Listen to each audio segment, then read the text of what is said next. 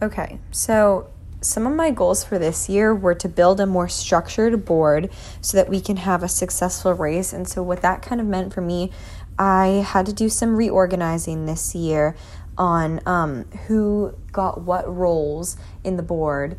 And also, we reached out to a couple new students and tried to get more members on the board.